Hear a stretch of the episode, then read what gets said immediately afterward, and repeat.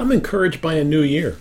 I'm encouraged by new hope, new adventures, new opportunities, new thoughts, new ideas, a new vaccine, and even new ways of mining the depths of God's Word. Call me an optimist. Call me a glass half full kind of guy. But I'm encouraged by the advent of this new year. Maybe it's because I trust God and God's Word. God's Word says, Behold, I am making all things new. Behold, I am making all things new. God doesn't sit still or sit back, but is actively, lovingly engaged in life, your life and my life. So I'll be looking to God for new strength, new ways of following His Word, new ways of reaching out, new ways of loving, caring, and sharing. So here's how I'll be looking to God.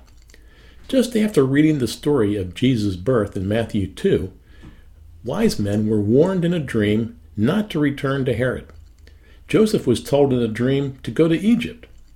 Joseph was later told in a dream to return to Israel. And on his way, Joseph was instructed in a dream to fine tune his destination to Nazareth. So, given this, I don't rule out learning new ways of being, loving, caring, and sharing through dreams or other mysterious means. One never knows. So, I'm encouraged by the new year. I have always loved the start of a new year. It's like out with the old and in with the new. It's like you shed the old skins and put on the new. It's like a brand new bike for Christmas, all shiny, bright, spotless, and ready to take you on new adventures. Oh, granted, it sometimes takes a while to stop writing the wrong year on checks, but, but the newness is still a blast of crisp, brisk air, especially in the Northeast with 27 degree mornings. And who writes checks anyway?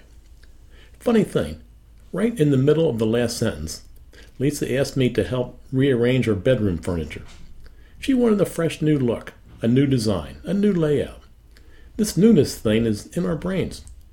And remember my last podcast? I told you that we bought a new car, a 2021 Toyota Highlander. It was time to get the modern safety features dynamic cruise control, all around cameras, heated seats, heated steering wheel, and a fuel efficient hybrid engine. Bring on the new and the new year. And right before I started writing this podcast, I reorganized some wires in my office to unjumble the mess, give it a fresh new look. You see, for who knows how long, my multi plug charging station looked like the tangled spaghetti like overhead electric wires in Delhi, India. Yeah, I'm in high gear for newness. I'm eagerly looking forward to this new year. Did I hear an amen? Did I hear a me too? If so, I suppose the questions to ask are these What are we willing to do to make something new? What are we willing to try to create newness, freshness, or a spirit of life? What would excite your soul? Once you decide, even for a small project, take a step. Try a new, a different approach. Clean up a shelf, organize a drawer, donate some clothes, get ready for the new. Open your eyes, unclog your ears.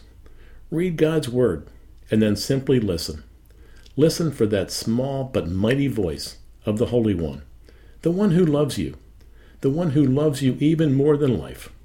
With that, have an energizing, encouraging, even ecstatic new year.